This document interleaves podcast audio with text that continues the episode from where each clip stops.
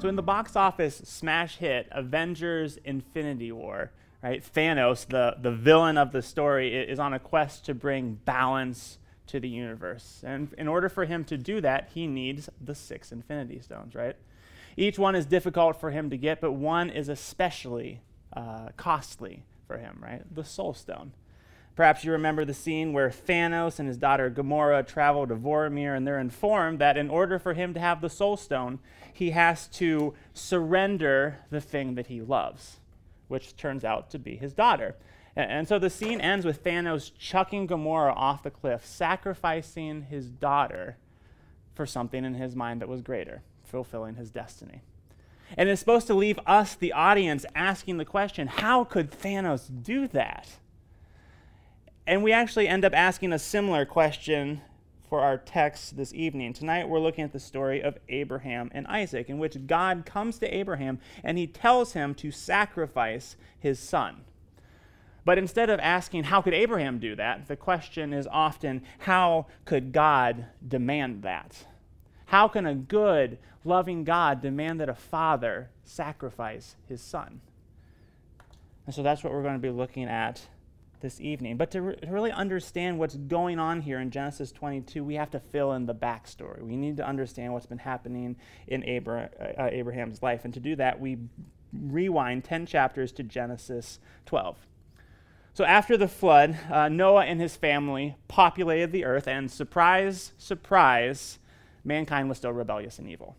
Uh, but God comes to this guy named Abram, and he says to him in Genesis 12, 1 through 3, Go from your country and your kindred and your father's house to the land that I will show you. And I will make of you a great nation, and I will bless you and make your name great, so that you will be a blessing. I will bless those who bless you, and him who dishonors you I will curse. And in you all the families of the earth shall be blessed. See, God, for no other reason than he chooses to do it, comes to Abraham and he promises to bless him, to make him a great nation. Uh, but this wasn't just about Abram. Uh, see, the reason that God was doing this was so that all families, aka everyone, would be blessed. Through Abram's lineage, the heroic figure from Genesis 3, the one who would crush the serpent's head, would come. There was, of course, only one problem. Uh, Abram was childless. And back then, that, that was a mark of, of, deep shame. And I don't think we're off base to say that Abram's greatest desire, his most desperate wish, was for a child, specifically a son, so that he could carry on his line. And, and so Abram does what God says. He packs his family up and he moves them where God tells him to. And then in the next several chapters of Genesis, two recurring themes show up that really flesh out the backstory.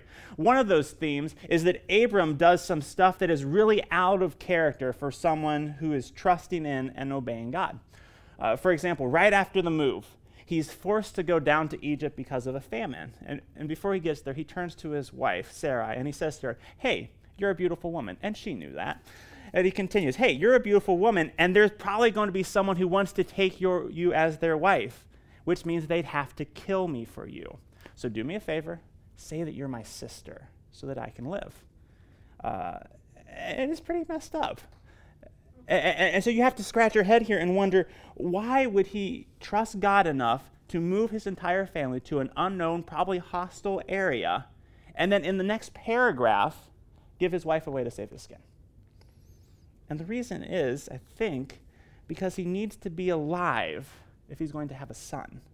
See, getting an heir was a driving force in Abram's life. It was, it was so much so that when God comes to him in Genesis 15 and blesses him and promises that Abram will prosper even more than he already has, Abram responds uh, in verses 2 and 3 Oh Lord God, what will you give me? For I continue childless, and the heir of my house is Eliezer of Damascus.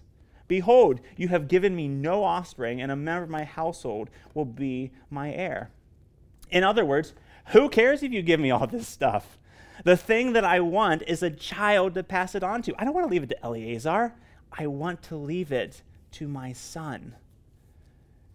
And this is where the other theme shows up from these chapters God reaffirming his promise to Abram despite Abram's actions. Several times over, most notably in Genesis 15, God commits to making Abram's offspring as many as the stars in the sky. In fact, there's this bizarre scene here where God has Abram cut a bunch of animals in half and make a, a bloody aisle out of them. And then God, in a vision, comes and he walks between the animals which was ceremoniously saying to Abraham, May I become like one of these animals if I don't keep my promise to you. And so you would expect Abram to be rather confident that God would give him a son, would keep his promise. But time goes on, and Abram and Sarai become impatient. And so they come up with this idea for Abram to have a son by Sarai's maidservant Hagar. Uh, this is how desperate they were, that they were willing to use and abuse Hagar to accomplish their purposes, to get what they wanted. But once again, God comes and, and reaffirms his promise to, to Abram that Ishmael, Hagar's son, is not the son of the promise, that, that Sarai, even though she's old, will have a son of her own. And then he changes both of their names to Abraham and Sarah just to drive home the point, just to be a reminder to them that he keeps his promises. And sure enough, Sarah and Abraham do, uh, Abraham do have a son, the, the thing they always wanted, Isaac, which gets us to our passage this evening. Genesis 22, starting in verse 1. After these things, God tested Abraham and said to him, Abraham, and he said, Here I am. He said, Take your son, your only son Isaac, whom you love, and go to the land of Moriah and offer him there as a burnt offering on one of the mountains of which I shall tell you. So Abraham rose early in the morning, saddled his donkey, and took two of his young men with him and his son Isaac. And he cut the wood for the burnt offering and arose and went to the place where God had told him. Now, the text doesn't tell us what we really want to know. Like, what was his face like when God said, Sacrifice your son? Or how did he explain to Sarah what he now was required to do by the Lord? Instead, it moves rather mechanically through Abraham getting ready, traveling, and preparing to offer up his son. And sometimes we try to, to skirt around the uncomfortable nature of this story by saying, oh, Abraham didn't actually expect to sacrifice his son. He knew what was happening. Perhaps that's why he's so confident in verse 5 that both he and the boy will come back from worshiping the Lord. But this is not show or ceremony. God actually has to intervene to stop Abraham from killing his son. Uh, we're told that, that as he's preparing to plunge the knife into Abraham, God calls out and, and draws his attention to a ram that's caught in the thicket. And so the ram becomes the sacrifice, and Abraham and Isaac go home together, which is a happy ending. But it still leaves us with this question of what in the world is going on here? Is Abraham a horrible person for being willing to sacrifice his son, or is God a horrible God for demanding it? And I think the key to understanding this passage is God's response to Abraham uh, in, in verse 12. As he's preparing to slaughter his son, uh, God calls out to him and says, Do not lay your hand on the boy or do anything to him, for now I know that you fear God seeing that you have not withheld your son, your only son, from me. Now, just as a reminder, when the Bible uses fear, it's not always dread, right? Anticipation of future pain. Fear, in this sense, is actually delight. It, it, it's, it, it's to see something as utterly valuable, the most supreme thing. But the reality is, what we hold as supreme is not always obvious to us. See, uh, all of us live with a March Madness style bracket running in our brain at all times. There are different things that are competing for the title of most feared or the most valuable thing to us. And as often happens in the early rounds of the Final Four, when a powerhouse is matched up with uh, someone that doesn't really have a chance, the powerhouse wins. Uh, but every once in a while, there, there's an upset. And, and it's the same way with our value system. Normally, the things that you think are the powerhouses are. Every once in a while, though, there's an upset. And that's because we aren't honest with ourselves on what the value system is. Some things that we say aren't valuable to us are actually way more valuable than we think. And here's how you, how you can figure out what your ranking system is your actions. See, whatever you value most, the, the supreme thing in your life, you will obey it and you will prioritize it.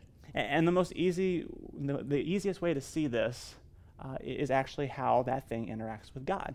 So, so for example, if God is matched up with something else, if you obey God, that means that he's ranked higher. He's more valuable to you. But if you disobey him, what you're communicating is this thing, whatever it is, is more valuable to you than God. Do you see how that was playing out in Abraham's life? He valued God and his word enough to leave his family, to, to move his whole family to a strange and dangerous land. God was greater than his extended family and his current comforts. But then when he gets to Egypt, having a son or being alive to have a son was more valuable, was greater than God. And so throughout Abraham's life, God continues to beat out things except one the promised son. And so Genesis 22 is the championship match for Abraham's affections. It's God testing to see if he is the number one seed. And it turns out that he was. And so I think the question for us coming away from that story is how's our brackets look? How is our most valuable thing bracket looking? Where is God ranking on it right now for you? know, there's a number of reasons why God deserves to be the top seed in your bracket, uh, but let me just remind you of one, and that's Jesus. Do you realize that each one of us should, should die? That our, our cosmic treason is punishable by death? And yet, just like God provided a ram at just the right time for Abraham and Isaac, so Galatians 4 tells us that at the right time, God provided Jesus to redeem us so that we might become his loved, valued children. See, God has done far more for you than any other because he values you far more than any other. And when we grasp that, when we, when we understand what he's done for us and who he is for us, it changes the entire bracket. Here's the point God is greater than any other thing, including the great things that he's blessed you with. And really, the only reasonable response to all that he is and does is to let him win, to offer up all things to him.